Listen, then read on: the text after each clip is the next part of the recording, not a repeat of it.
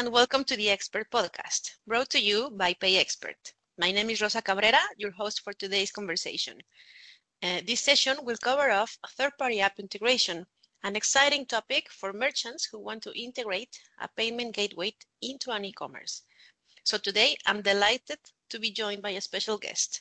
I'm very pleased to welcome Michal Kuchera, Senior Software Engineer at PayXpert with over five years of experience in the fintech industry. He has been helping companies with architecting digital payment microservices and integrating them with banking systems, such as the Bank of England WeChat or Alipay. Welcome, Michal, and thank you for speaking with us today. Hey, Rosa, it's a pleasure to be here. Thank you. And before we get into the conversation and the questions, I will set the scene. When shopping in an e-commerce, a hosted payment gateway acts as a third party, so it requires customers to leave the website to complete the purchase. When the transaction data is processed by a third party, the customer is redirected back to the merchant's website.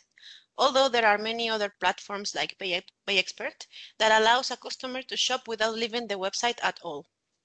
So to integrate uh, any third-party tool or service into a website, first you need to study the architecture and read its documentation. Secondly, you also need a developer guide for that service, right? So uh, having said that, I'd like to turn to Michal with a fundamental question. Can you tell us what is a third-party integration? Thanks for the question, Rosa. Third-party integration basically means that we take one technological solution that already exists and connect it to our own system through its API layer. Once this is done, we can start using it and benefit from its additional business values. For instance, this may enable our customers to perform a new type of payments, or we can simply experiment with new stuff without spending a lot of time on the development itself. I see. So, uh, can you tell to our listeners what or who can be a third party provider? Basically, it is an external entity that provides their customers with some integration or service. It might be whatever we use in our day to day life. For example, an email service or maps or even a payment gateway, as you mentioned before. To explain how it works, we can take Google as a very known authentication provider. As you know, there is a plenty of websites out there where we can sign in with our Google account because these websites are integrated into Google, right? Seems like this choice makes it uh, way easier for website visitors. Yes, because they have to create only one regular account at Google and they can use it in other websites almost immediately. On the other side, uh, very similar logic applies to websites themselves. They don't have to reinvent a wheel. Instead, they just can pick a right provider and profit from their services. In other words, this allows companies to move faster, and that's nowadays the key. I see. So uh, maybe some of our listeners are not very familiar with this topic. Um, can you tell us briefly what exactly do third-party apps do? In general, such an interconnection with third-party providers powers us with new features and we can almost effortlessly start using them right away. It might indeed sound remarkable, but there are obviously several technological and economical ups and downs on this road of each oh. integration. Oh, sure, I can imagine, but can like what? Can you mention an example of uh, uh, an ups and downs or? Sure. There are factors such as the time required for making the integration done some integrations can be implemented within two weeks, and other need even up to six months of hard work. Also, critically important is the level of the support from the third party itself. What will they do if something goes? Will they respond to our requests within 24 hours, or will it take two weeks to get resolved a super simple issue? You know, for us, this might cost a customer lose though. Yeah, for sure. It it might cost a customer. Yeah, yeah, you are right. Uh, so in terms of payment gateways, can you explain to the audience why third-party integrations are so important? Usually, the goal of third-party integration is to save us the time, money, and switch our focus to our priorities only. But Payment Gateway is a very specific case in terms of its requirements, though. For example, we need to ensure that the regulatory aspects are met, or the client's data are stored safely, or the connection to the payment gateway itself is well secured, or its availability and reliability is at a very high level, and many other things.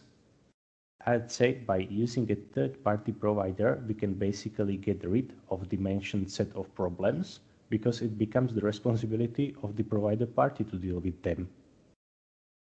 Sure. So in other words, integrations allow us to move faster to the market with a rich amount of new fancy features. Yes, indeed, Rosa. However, on the other hand, we might get a new set of problems that we wouldn't have if we didn't use a third party, right? So for instance, uh, some banking systems require a certification. It means that before going to production, we have to perform various amount of integration tests with them. And this might take some extra time, especially if we are not well prepared.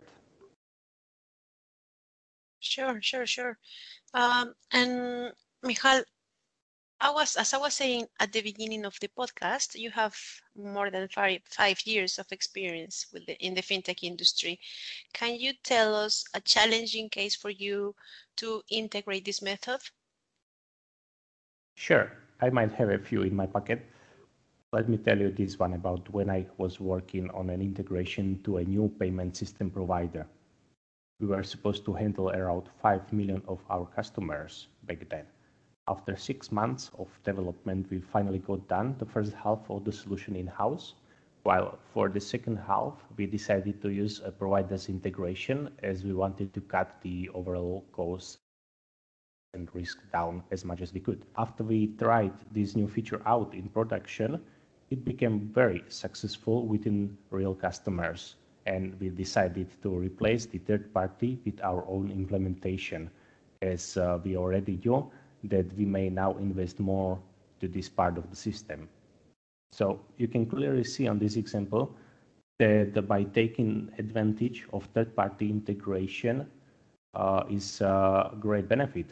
Like we made it pretty fast to the production and most importantly, we saw the potential of the market itself by paying a very low price for this experience.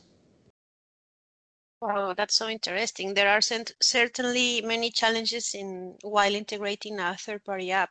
And based on your experience, we can clearly see what a huge added value such an integration can supply us with. Would you like to add any comments about the third-party apps? A final comment? Yes.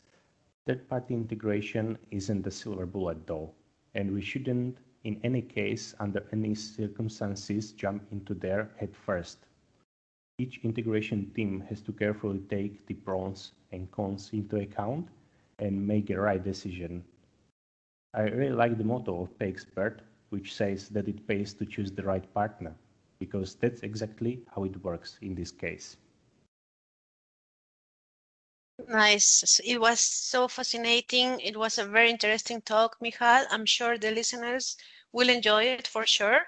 And we hope uh, to see you back again in another episode here at the Expert Talks. Big thank you, Michal, for joining us today. Thank you, Rosa, for having me here. I truly enjoyed it. Thank you. And to all of our listeners, big thank you for listening.